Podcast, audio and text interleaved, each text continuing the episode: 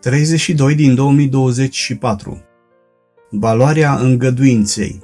Sau Eu sunt David, Ioab sau Shimei. Pasaje biblice 2 Samuel 16 cu 5 la 14 și Iacov 3 cu 17 Meditații din cuvânt Cezarea Reșița 1 februarie 2024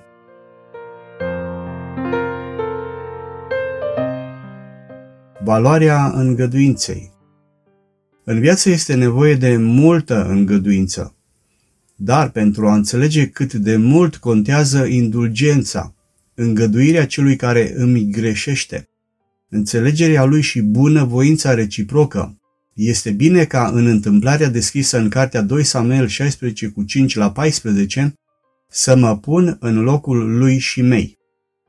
De ce? Deoarece în viața de zi cu zi contează foarte mult să fiu maleabil, să mă pun în locul omului care poate că mi-a greșit și să mă întreb, cum aș vrea să se poarte cu mine cel căruia eu îi greșesc? Reamintim faptul că aurul pur, aurul curat în traducerea Cornilescu, este moale și foarte maleabil. Dar să revenim la întâmplarea deschisă în 2 Samuel 16 cu 5 la 14. În general, când citim o astfel de întâmplare, noi ne punem în locul personajului pozitiv, în locul lui David. Dar ce ar fi să citesc din nou aceeași întâmplare, eu fiind și mei? În ziua aceea eram nervos și m-am întâlnit cu împăratul David, cu care chiar nu aveam ceva personal, dar trebuia să mă descarc pe cineva. Și, la nervi, m-am luat, cum se mai spune, de împăratul David. Fiind foarte agitat în interiorul meu, nici nu am mai ținut cont de cine este el și nici nu prea am observat că are o armată cu el, ci pur și simplu am dat drumul la gură. Iar prin ea au ieșit resentimentele adunate în inimă, în trăirile mele interioare.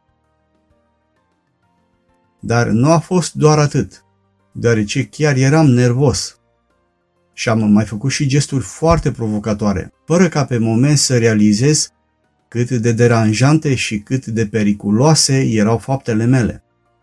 Nu mi s-a părut nimic deosebit pe moment, deoarece nu mi s-a întâmplat nimic rău, eu fiind concentrat asupra mea și asupra stărilor pe care le aveam.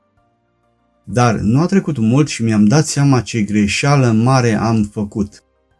De aceea, cu prima ocazie, când m-am întâlnit după aceea cu împăratul David, mi-am și cerut iertare de la el.